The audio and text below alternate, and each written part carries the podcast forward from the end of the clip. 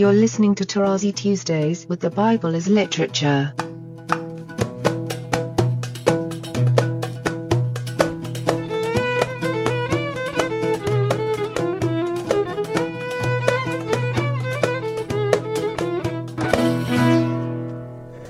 Hi, this is Father Mark Boulos, and you are listening to Tarazi Tuesdays with the Bible as Literature podcast. This week, Father Paul discusses the significance of the rainbow as a heavenly sign beyond the control of human beings. This bow, or arch, in the heavens, he explains, indicates the distinction between the Abrahamic and Noahic covenants in the Bible. I am happy to introduce Father Paul on the Bible as Literature podcast, Tarazi Tuesdays. Then God said to Noah and to his sons with him, notice the inclusion of the sons systematically. Behold, I establish my covenant with you. And the word establish here is the hif'il of qam. At one point we had a podcast about to raise, to rise and raise. It's very important to keep in mind that the word establish here, its original in Hebrew is to raise something, to make it standing, to make it functional, to make it so. And that is the verb that is used with covenant here. I shall do this with you and with your seed after you. Notice that God here is talking not only to Noah, but to Noah and his sons. So this covenant is really universal in a way that not even circumcision is universal because you have to be circumcised. You need a tangible sign. At the end, I shall point out to my hearers that the sign of this covenant is something that is not controlled by the human being. Okay, it's the rainbow, an arc in the heavens. And that is a very important difference between the covenant, the Noachic covenant and the Abrahamic covenant. And we all know how this becomes important in the dealings with the Gentiles in the book of Acts. So very important to keep this in mind. We have always to begin with the Old Testament, with the original. This is the covenant with you and also with your seed. And notice the yur here is the plural, zar'akim. Okay, the Yur here is Noah and his sons. And as usual with all living creature, the birds, the cattle, every beast, and so on, as many as came out of the ark. So the author is very cunning. That is, the covenant is made not with all the animals, but the animals that came from the ark and these will become all the animals. So this nuance is very important so that we understand that there is a connection between Genesis 9 and 1, but they are not the same thing. I establish my covenant with you that never again shall all flesh be cut off. Yikaret. This is a verb that we're going to hear later when God promises that the seed of a king will continue. Like to David, he says that there will no descendant of you be cut off. In other words, you'll always have a seed that will continue. Okay? But here, the promise is made in conjunction with the flood that it will not be cut off by the waters of a flood.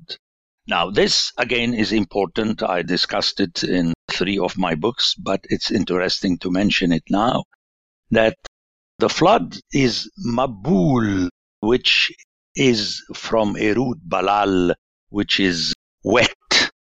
Now, this becomes important Because when later we hear that God will destroy the tower or the plan of the human being to build a tower by wetting the clay. I explain in my books that he plays the game against you. I shall not send a flood, in a mabul, but this does not mean that I'm not going to use the water in a different way. It's fantastic. It's really more exciting than classic literature and even Hollywood movies. But again, you have to hear it in the original.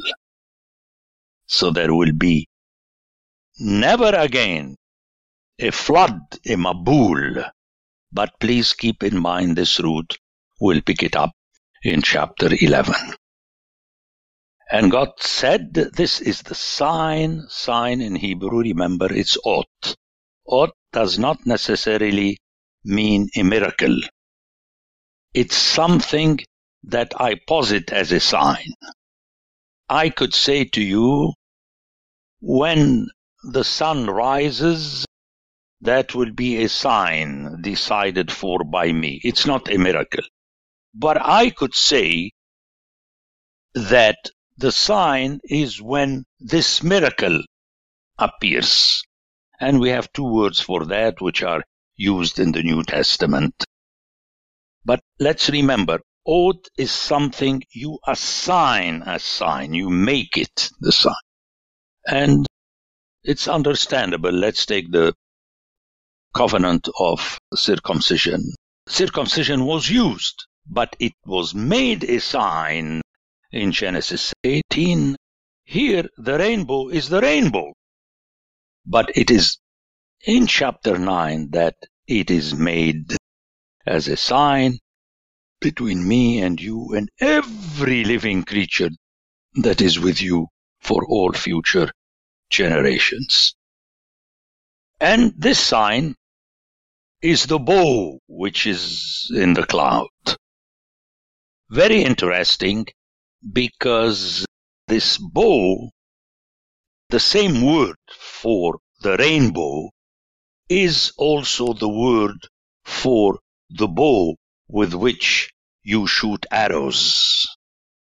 And that will become a powerful play in Ezekiel. Let me read you the end of chapter 1 of Ezekiel, where God appears in his supreme majesty, like no other chapter emulates Ezekiel 1 except Genesis 1. We hear like the appearance of the bow that is in the cloud on the day of rain. So was the appearance of brightness round about. Such was the appearance of the likeness of the glory of the Lord. And when I saw it, I fell upon my face and I heard the voice of one speaking. Uh, glory, again, when you hear Isaiah chapter 2, glory is God's terror. It's His power. It's His paraphernalia when He sits on His throne as in Psalm 93. He is robed in His gout, in His majesty, in His totality, if you and when you connect this with Ezekiel, you realize that the bow is a sign assigned by God. That's why ultimately He controls it. So to the ear, to the ear, I'm saying, I'm not saying that the bow with which you shoot arrows and the rainbow are the same thing. That's not what I'm saying. What I'm saying is that to the ear in the original, you don't have a bow and a rainbow. You have bow in both cases.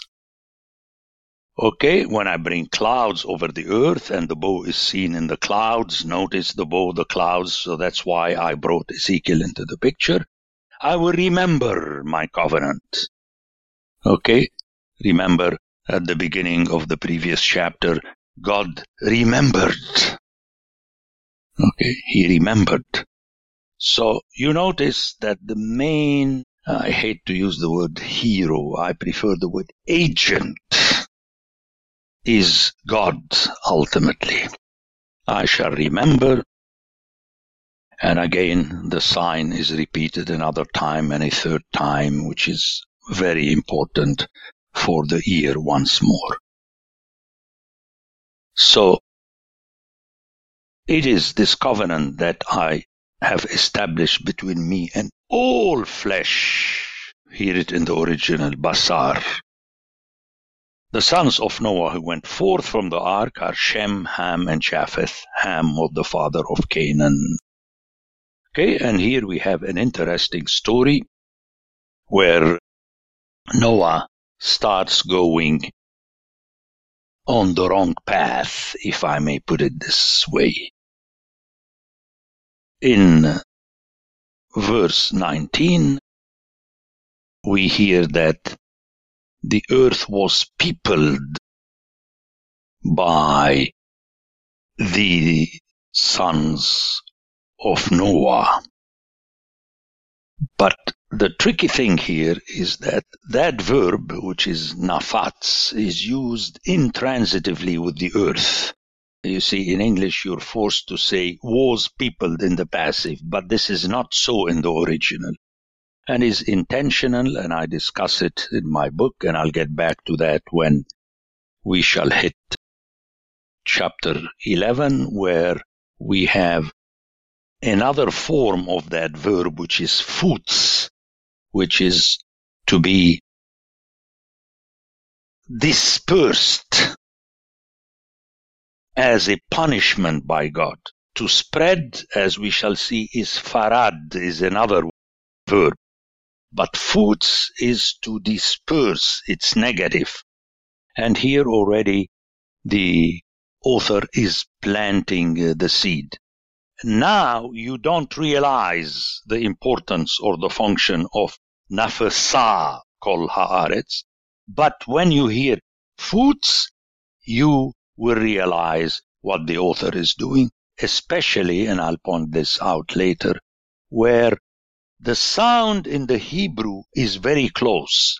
Here we have nafasa kol haaretz, and there we shall hear na fosu, nafosu, nafasa, nafosu, nafasa. It's the same sound. To explain this, I'll do it later that in the Hebrew we have weak consonants and so on, and sometimes two verbs that are not really the same, but in certain forms they sound the same. So definitely this is intentional here. And most of the translations have trouble. They have to use the passive, whereas in the original we have the active. It is as though the original would say, and the earth was dispersed. That's how it sounds. And then Noah was the first tiller of the soil. Here the translation is very difficult all over the place. The only correct, if you like, closest translation, as I mentioned in my book, is the Jerusalem Bible. Why am I saying this? Because the original Hebrew sounds Noah began to be the tiller of the ground. So we don't have first, we have that bad verb when it is used not of God. Remember earlier I spoke about the verb halal and I mentioned that if it is used in the passive, let me refer to that text and men started calling upon God. And I said that this started is the passive of that verb because halal means to have the power over. Okay. Hail in Hebrew and in Arabic is the power.